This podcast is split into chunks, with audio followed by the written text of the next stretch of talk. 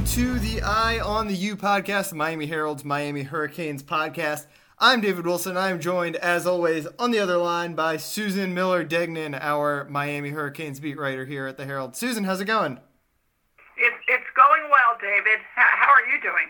Doing pretty well. You know, it's like uh feels like we kind of have like a you know, well, obviously there's like a lot going on in the world but even from like a sports standpoint, it feels like we kind of had a, a, busy couple of weeks. Um, yep.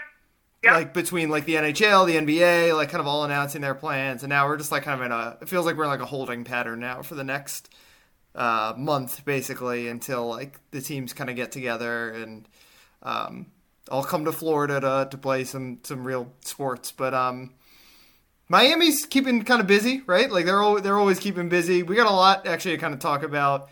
Um, if you missed it last week, we talked um, a lot about the George Floyd protests, coronavirus return stuff.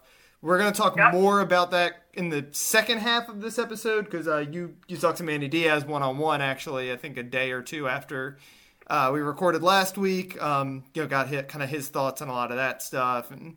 Um, you know, Miami really kind of back to practice, but um, Miami staying in the news also because they just keep working the transfer portal. Uh, we're recording this Monday, so uh, late last night, Jared Williams, not to be confused with the Jarren Williams, uh, an offensive lineman from Houston, uh, announced he is transferring to Miami. Um, and that should be it for Miami this offseason, but it was a really busy, really productive offseason in terms of overhauling the entire offense.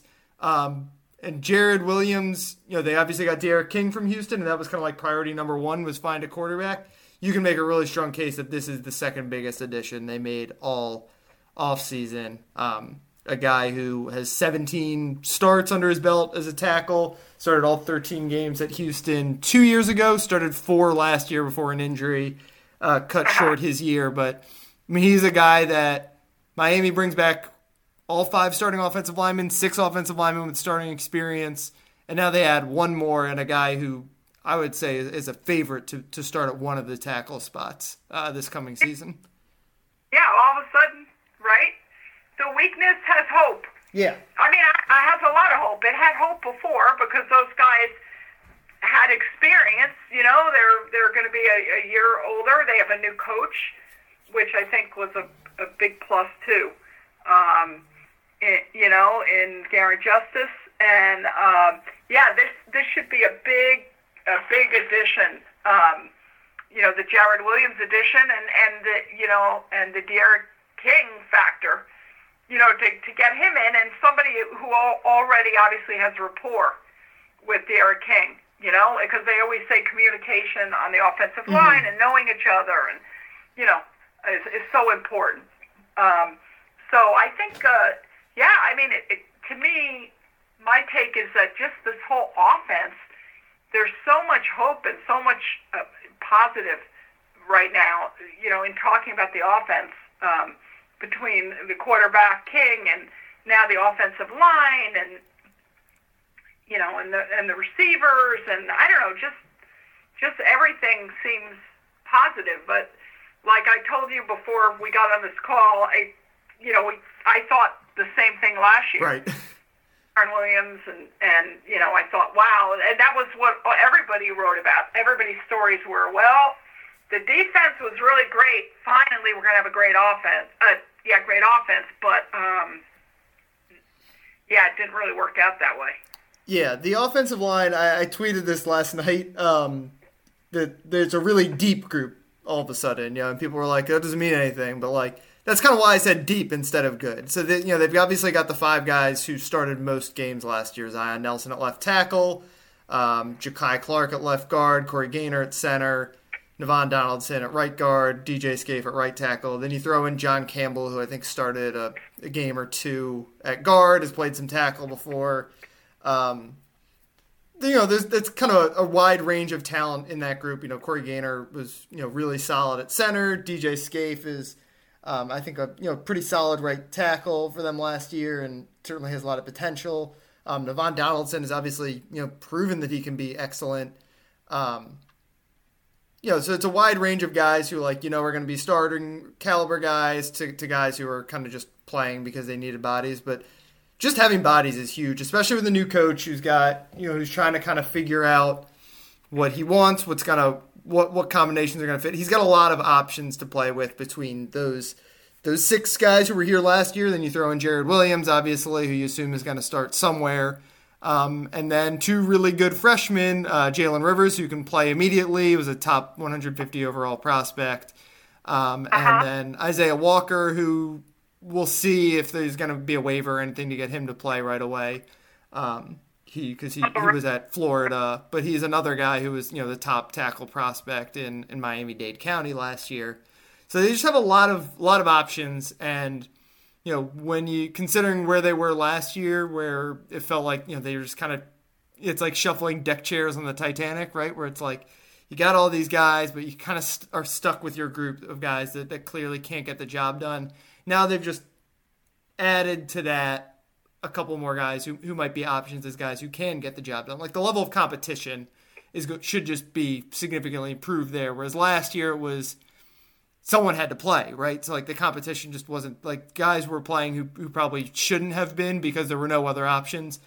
I don't know if you're necessarily going to have that same situation this year, just because of the sheer number of bodies that are there pushing each other. Yeah, and I and I do think again that the coaches are going to make a big difference. You know, not just yeah, we'll Garin, just I think uh, uh, Rhett Lashlee. Yeah, I think the Lashlee thing is, you know, Garin Justice obviously has a, a pretty good track record, albeit, you know, not necessarily at like big Power Five schools. But the Lashlee right. effect of like bringing in that offense, it should be more O line friendly. Like I buy into that. Yeah, and there's so much energy now. I don't know. I, I just, uh, yeah, I, I we have to see what happens with the season, but I guess we'll talk about that later or whatever. Yeah. Again, it's you know, we have to we have to see what happens every time we every time we're talking about UM football. It just is kind of weird in a way, right? Don't you feel that way? Yeah. It, it's kind of like you know, when's it when's it gonna happen? That's all. I, I, I when's it really gonna happen? I know. I don't. I don't mean to bring up that old story, but it's kind of an ongoing story. So. Mm-hmm. Yeah, I mean, Manny Diaz is the king of the offseason, right? Like that is it's like inarguable at this point, right? Like he's gonna make people excited, but yeah, it, it all just comes down to can he actually oh, do so it? I don't even mean yeah, I don't I don't even mean Manny how he gets people excited. I mean the the COVID stuff, you know, the oh, actual Oh yeah, game. yeah, yeah, yeah, yeah. That's what I. Well, I, I'm, that's I, like, I'm kind of saying like you know it's he's you know it's kind of this t- time period where it's impossible to like judge what you're actually look like you know because we only saw three spring practices like all there is to do is recruit yep. and and kind of get people excited and that's what what he did and, and, exactly. and probably exactly. the ultimate like, window to do it was this year right and every i kind of feel i kind of feel bad for um in a way but for every school is in the same situation you know yeah. every major uh, football school or whatever, uh, you know, NCAA school because because uh, nobody really practiced much. Right. So you so you so you know Manny, you know Manny Diaz. He get, yeah, he got all this great stuff.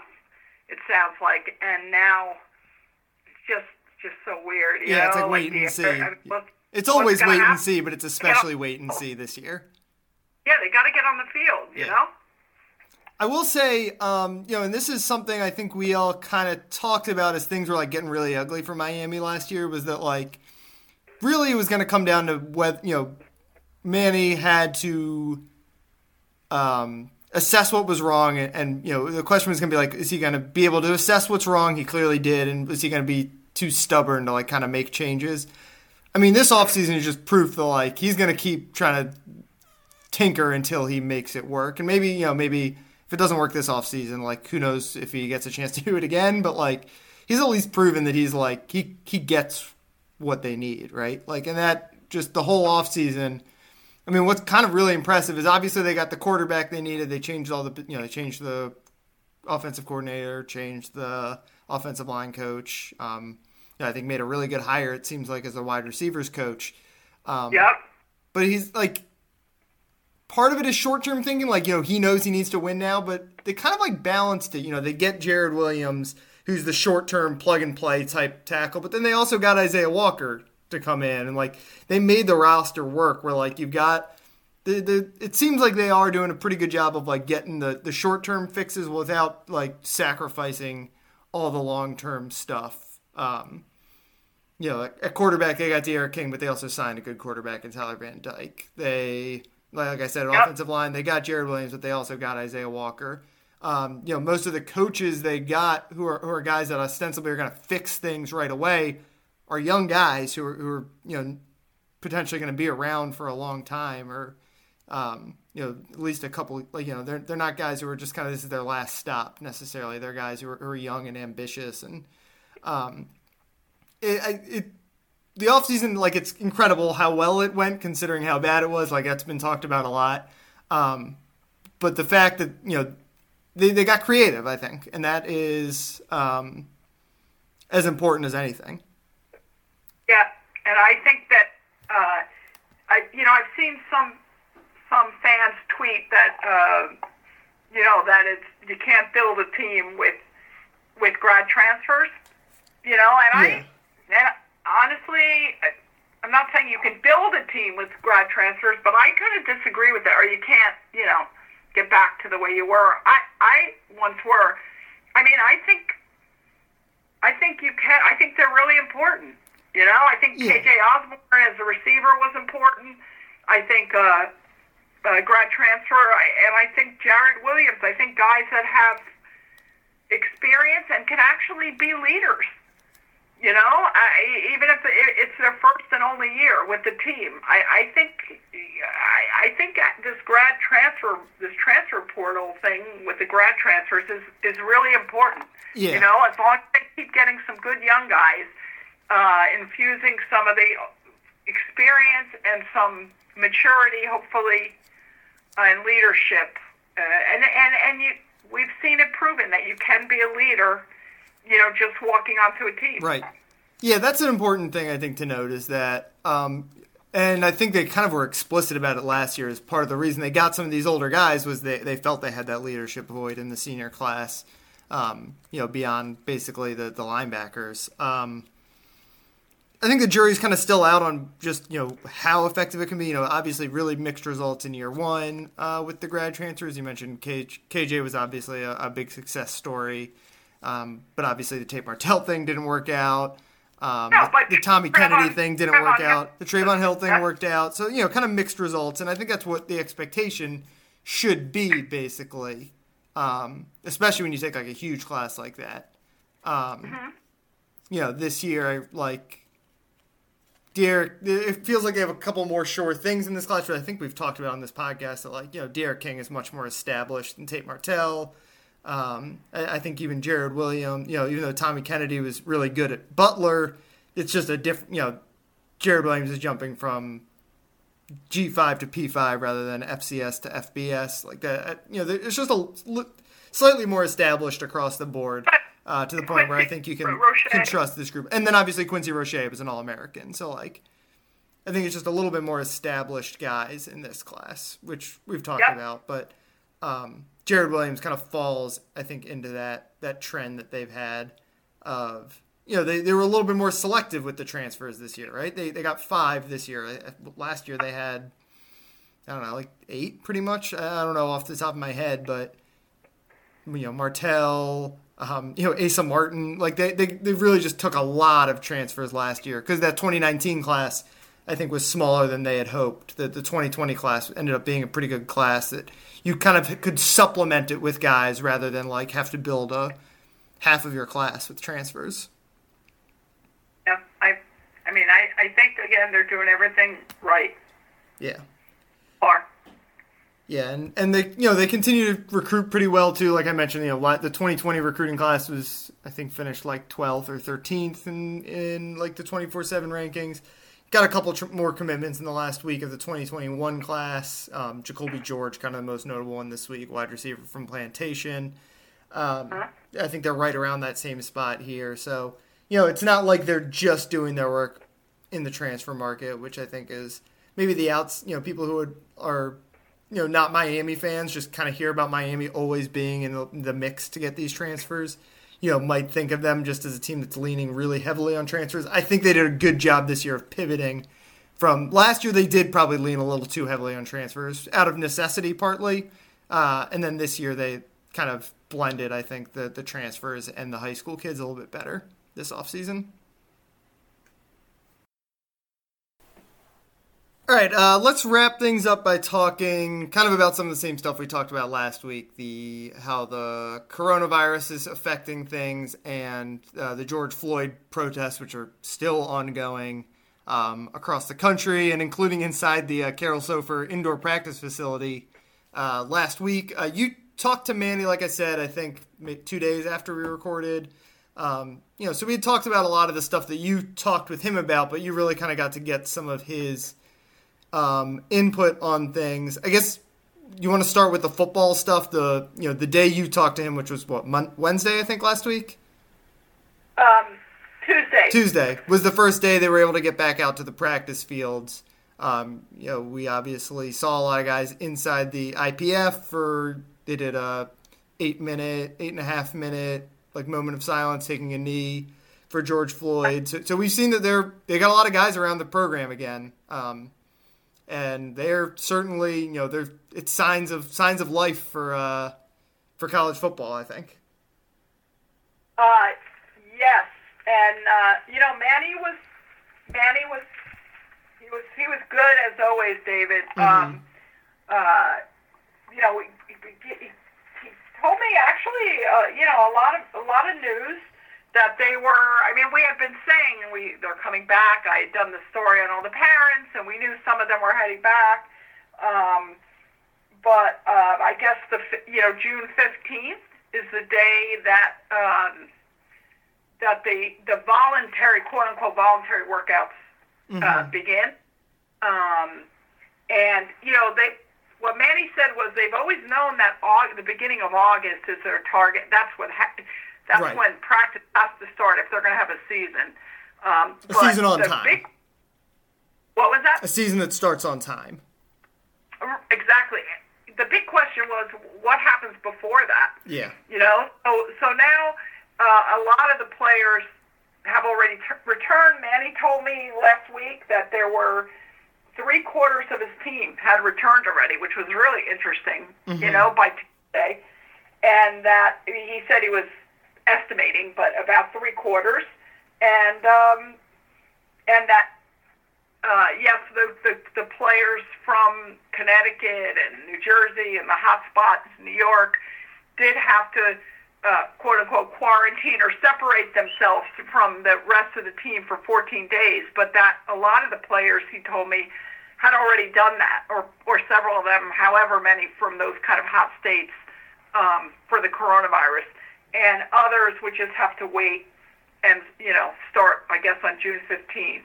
Um, he, you know, uh, he he said that the at that point the Carol Soffer indoor practice facility was still closed, but that was I guess oh, uh, uh, so a week ago Tuesday they opened Greentree Field up where they got permission yeah. for practice to, to do workouts with each other. No coaches are allowed right. uh, to be there or or to even observe them. And uh, but the the kids like the receivers are working out with D'Eriq King's been there, other quarterbacks, so now they're allowed to throw throw and catch you know throw and catch uh, practice routes routes um, and you know different different groups are getting together. I think it's tougher for like the, we're just talking about the offensive linemen. Yeah. And and even defense the defense because there there's so much contact, but um, they you know and he also talked about that that when now it might be open now. Okay, remember I talked to him last week, but the indoor practice facility had not been open, even though they did have it open for the uh, right. They're not they're not practicing in there yet. No, they're not. They had that special event yeah. where the kids were protesting, but no, they were not. If they are now, I'm not sure, but they were not practicing at that point there, um, and that they were discussing, you know, some of the coronavirus precautions they have to put in, you know, safety measures like uh, they were talking about when they work out, when they lift weights and stuff. They were talking about eight player maximum in the room, I guess, at, at any one um, lifting session Mhm. with group. Um, and um, the players have had physicals. Uh, he, you know, Manny told me that regarding the COVID nineteen testing, he said that uh, all all he's going to say is there will be testing. He said we work at a university that has an outstanding medical health system attached to it, and you know, people like university president, you know, Frenk will be the ones that that set those rules up as far as testing goes. And I did ask him if anyone had tested positive for the coronavirus on his team, and he he said that it's not information hmm he's going to pass along or that he's allowed to pass along. And um, he said, as he has the whole time, Manny said he's going to go by the science um, and whatever the medical expect, you know, experts tell them to do. I asked, what happens if a player tests positive? I mean, and, and who knows if someone has has or not? But and he said uh, it's there's science and there's the facts, and that and that's what we're going by. Um, but he, you know, he didn't say anything in you know, specifically about that. He also, interesting, interestingly enough, I asked him if any coaches uh, had to take a two-week furlough, okay? Because some of the athletic department uh, employees have had to take a, t- a mandatory two-week furlough in either June or July, and he told me, um, he said the sacrifices have been made. Um, and then yeah, and it, and, and it turns out that uh, that they have they have taken uh, they have taken I think a certain percentage pay cut. Um, so I think between I think Barry Jackson reported between three and yeah three to ten percent according to one of Barry's sources, hmm and it said I think that's the football coaches agreed to pay, uh, take pay cuts three to ten percent. So that's kind of interesting. Um, so as, as far as that goes, I think they're they're starting to work out. I mean, that's that's already a, that's a good sign. Yeah, and that's maybe you know guys obviously you know were able to work out at home and stuff like that, and you know theoretically they could have like last week or the last couple weeks gone to like um you know like tropical park or something and like thrown the ball around or you know like they could have gone to like local parks and I don't know actually tropical park is open. I shouldn't say that but like they could have gone to like a local field or whatever a local patch of grass and throw the ball around.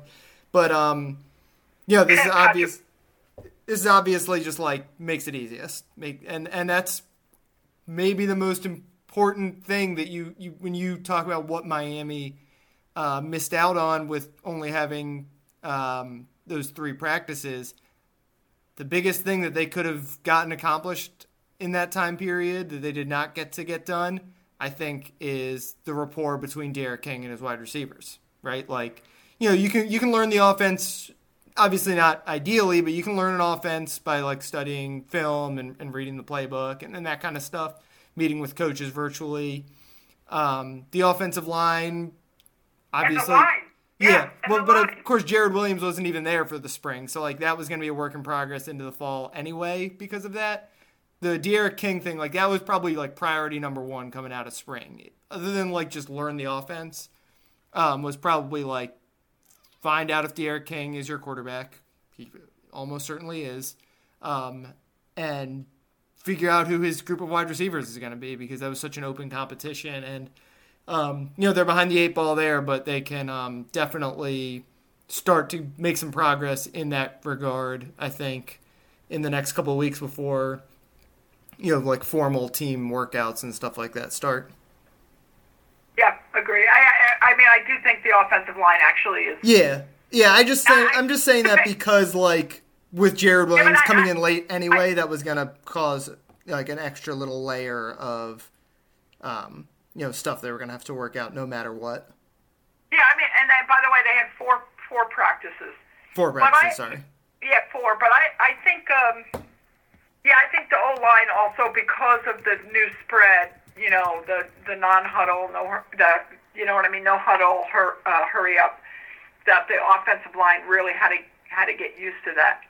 Also, I, I just think all of it, all, because they're changing their offense, all of it is is very very important. Yeah. Um, and and and yeah, I mean, all that. Is, I, I and I and you know what?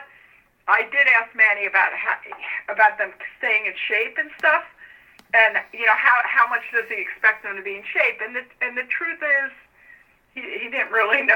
I mean, yeah, he you can't know. I mean, obviously the guys they've been able to see a little bit in person, they know, but but a lot of guys they just you can't know. Yeah, it's different when they're lifting water bottles or whatever the heck they were doing at home, and then and then doing stuff with their teammates. But I again, that's going to be like all the programs in the United Yeah, States. yep. I- So, um, yeah, Yeah, So- and we- we talked about this last week too. But Miami does have the benefit of having so many, of so much of their team being pretty local, being you know South Florida kids. Where I think they probably are going to have higher attendance in these like optional team workouts than a lot of teams are because just because it's easy for a lot of guys to get around, get get here. yes, definitely. Um, Blake James also spoke, I think the same day you talked to Manny on, uh, on a radio interview, um, basically saying he thinks that their season's going to be able to start on time is his like gut feeling, but without fans. Um, That was really interesting. I mean, Yeah. I'm trying to figure out if Blake Blake actually, yeah, I- Blake went on the radio the uh, the next the next morning after I talked Yeah, to the him. next I day, talked right, yep. Near the evening, kind of on Tuesday and Wednesday morning, Blake went on, and I I didn't really expect him to say that. He's you know t- t- saying that his gut you know, told him that, that that his gut tells him, yep, there will be a football season as as as it's planned, mm-hmm. beginning September 5th against Temple. But he said, quote, probably without fans in the stands. And I'm still trying to figure out if he said that because it's a smart thing to say, because this way, if they do end up having some fans, like we've talked about, you know, if they have a you know twenty thousand fans or fifteen thousand or whatever they have, um, it'll people will be really excited that you know that they have any, or if he if he if you know I. That's what he seems to think. At least that's what he said twice in the interview, the beginning and the end. mhm. He said, um, so uh, my gut, he said again at the end, my gut is we probably start without fans in the stands. That's not what we'd like. We'd like to have a full stadium, but that's probably not realistic now. So if we can have a modified version, meaning, you know, we talked about the Dolphins having a couple preseason games, um, that UM is going to be very intent on watching. They're going to go in there in the press box and all that and and they're going to look on the field and they're going to see how they how the Dolphins do it. But um, how weird is that, right? I mean, I know we've said that all along, but you start your games and there's no fans. I don't I don't know. Yeah, I mean, I think just- I think it's always been the smarter tack to just be like to temper expectations. And I, I think Manny Diaz has done a really good job of just being like not answering our like questions where we ask for his opinion on things like that because you know, like he said, it's like he doesn't know. Like no one knows. Um, but I think he it- always gives right answers. He he like doesn't answer, but he does. He does say that like you know he's still he's good.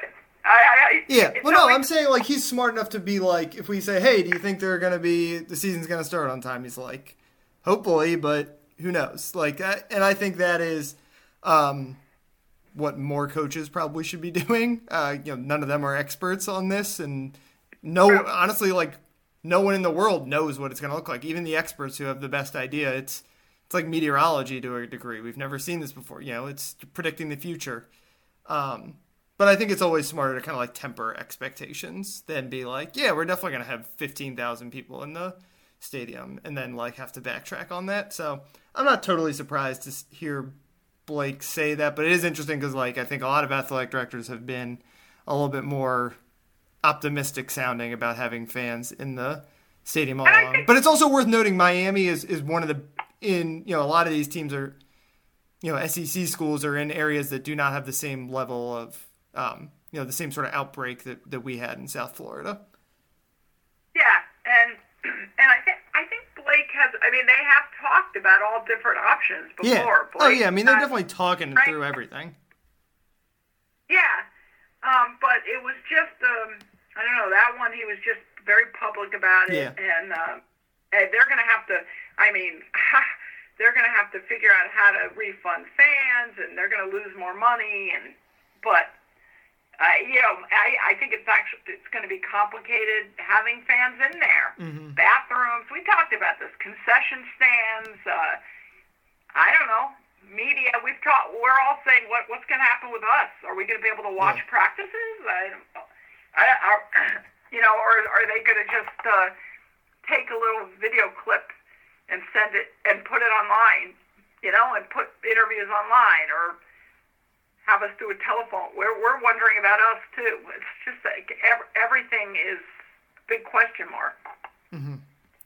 All right, uh, let's wrap up with I guess a little more talk about the George Floyd protest, mainly because Miami carried, you know, just kind of keeps handling it. I think the right way. Um, we talked Yeah. about kind of all the statements coaches put out last week, um, and then Yeah, we did. and then on Wednesday maybe I get all my days mixed up, but they they like we said they did the a protest inside the indoor practice facility.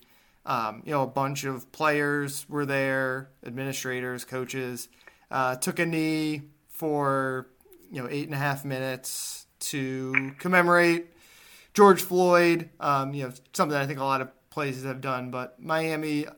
I, I'm sure some some of the players have been out at protests. I don't know if we've like kind of seen anyone publicize it, but um, you know, just a, a good, I think a good way to to show solidarity as a as a full football, um, and ath- I guess Correct. athletic department. Um, Yeah, it was such an idea. I Yeah. thought it was a great idea because they could keep them all together. All the all the athletes, different sports, all the different coaches.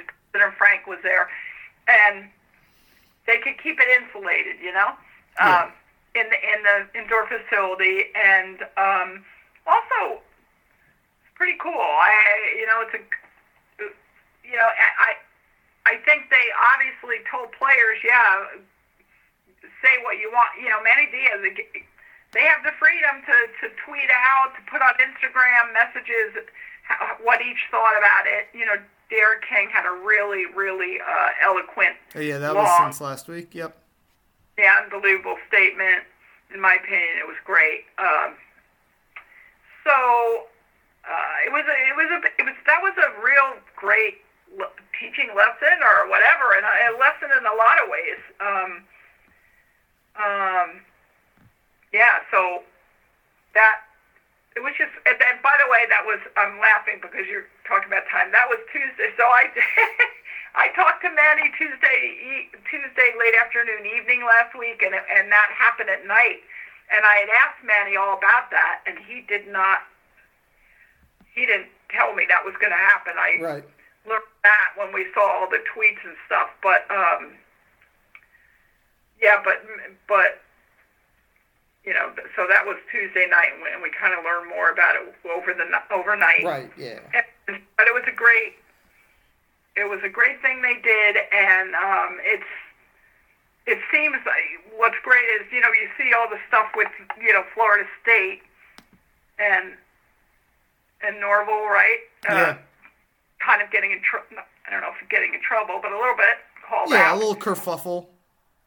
Yeah, I mean more, more, more than that, and it makes you, it, it makes you really respect, or it makes me respect the UM program for being very communicative with their players and getting right to the heart of the issue and, and letting them emote and discussing it. And um, uh, I, get- I love the way UM has been when, been dealing with it. What, what about? How do you feel about that? Yeah, I mean, there's only you know they obviously sports have been like we've said like kind of the centerpiece of a lot of this for a long time with you know specifically with the Colin Kaepernick and the kneeling and even going back further with um, you know LeBron you know the I, I can't breathe shirts and and LeBron and I think what was it LeBron Chris Paul Carmelo Anthony going on stage at the ESPYS I think after Trayvon Martin was killed like the because of how many you know it's kind of the highest concentration of like highly visible black people are in the sports world.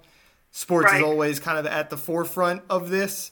Um, obviously, I, I talked actually a lot about this on the Heat podcast we did last week because Udonis was you know spoke at the protests last Sunday. I think it was last Sunday. Um, you know, basically, you know, the sports world doesn't have that kind of platform right now that, that it usually does where, you know, you can kneel during the national anthem or wear a warm up or write stuff on your sneakers or, um, you know, address the crowd before a game, um, you know, like key players have done in the past.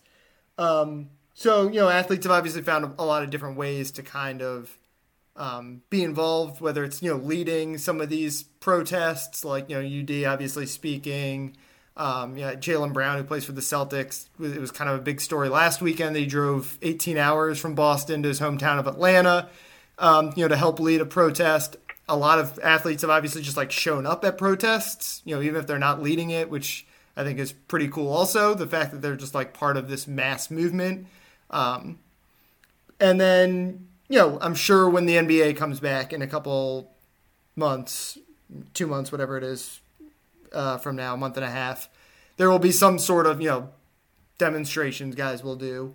Um, and like I said, I'm, I'm sure there's some Miami athletes that have been out at them. I don't think anyone has like specifically like publicized that, but I'm sure there are some. Um, Yeah, but this was just kind of another way, you know, the Miami football team has a lot of followers on Twitter and on Instagram, and the D'Eriq King has a lot of followers on Twitter, and like they've just, I think, done a lot, and it's not like they've just done one statement. They've done a lot of different things to um, use that platform. It's not just like the one statement that you put out and then that's it. They, they've kind of been perpetuating it and doing it in different ways. It's not just like every day they put out a tweet that has a hashtag Black Lives Matter. Like they've done a lot of different things, gotten creative, and I think done a good job like getting the spotlight um, out there in a way that they can that, that a lot of other people obviously can't. Yeah, and I, I think, I think they really care. Yeah, obviously. UM. Yeah, I think UM really cares. Manny, the staff, UM in general, not just Manny, all the all the all the coaches, and uh, they have some really good coaches, and I think they they care about their athletes. Uh, and um, yeah, I they're, I think they're pretty evolved that way, and of course it depends what your opinion is on different matters, but Yeah. I I think they're thumbs up for me. Yeah, yeah. It'll be interesting to see. You know, we'll see obviously what the if you know what the world looks like in late August when the season starts. Um, I'll be pretty curious to see what college football teams across the country do, like on Oh, game day, because thinking I mean, you're saying, you know, there's been no platform, or, well, not, you know, the games haven't gone on. Right. So we know that NFL, everybody's going to be kneeling. I, a lot of people, a lot of players will be kneeling now. And, and I, I'm not sure we've seen that much in college football. Just you know, the players don't have as much of a voice in, in college sports, and not as much power in college sports as they do in, in pro sports. I'll be interested to see if, if that changes um, when they do this the, year. I'm trying to, this is crazy, but when they do the, David, when they do the uh, national anthem, I know we're obviously in the press box. Are the players, they're all out, yeah? I think so. Are they all out? I think so. They're all out. They they've run out of the smoke and all that. Yeah, I believe so. I think some teams do it differently, but I think Miami usually has them They're out there. Mm-hmm. they're actually out there. But yeah, it'll be they are. It'll be interesting to see Yeah. um, what happens in that respect. Yeah. You know, if, if it's not kneeling, even if it's, you know, warming up and I can't breathe shirts like, you know, NBA teams have done before or, you know, just the, there's a lot of different things they could do that, that, again, college sports, you know, not necessarily because it's the athlete's fault, just have never, haven't been quite as, I don't think, vocal on these sorts of issues. Um, kind of, again, it's kind of systematic because the, the mostly black players don't have the same voice in that, in the same sort of power in college sports um, as unpaid students, volunteers, basically, uh, as they do in pro sports. So that's kind of what is gonna. I, I'm gonna be really interested to see if that changes this year. Um, not just because it's you know become such an issue, but it's become a mainstream thing. Like you know, you, you see the NFL kind of apologizing basically for cracking down on the protests in the way they did. Um, yeah, I think I saw the U.S. national soccer team is they actually banned kneeling during the anthem, and they're rethinking that. Like, it'll be really interesting to see how how the response to you know these protests that are you know originally kind of took form in the kneeling and stuff like that. These protests and the response to the protests, how that kind of affects college football in the fall. Yep. All right, I think we can uh, wrap things up there, unless you've got uh, anything else to add. Uh, MLB draft this week. A couple Miami guys in the mix. It's gonna be weird though, only five rounds. So, but it looks like Chris McMahon. Slade, what are there usually like forty rounds? I think it's thirty now. It used to be forty.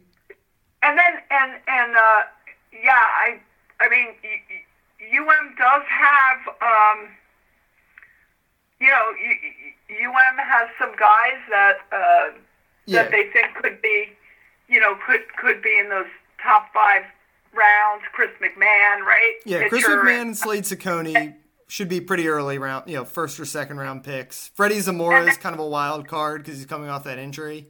Um, injury and yeah, I think he's a wild card. We'll see. And then and then uh, and the first baseman, and he was the home run king of the ACC. Uh, not this last Uh, season, yeah. uh, 2019. Alex Toral, who was so good. I mean, he yeah, Maybe- in a normal draft, he would be like a lock to get taken.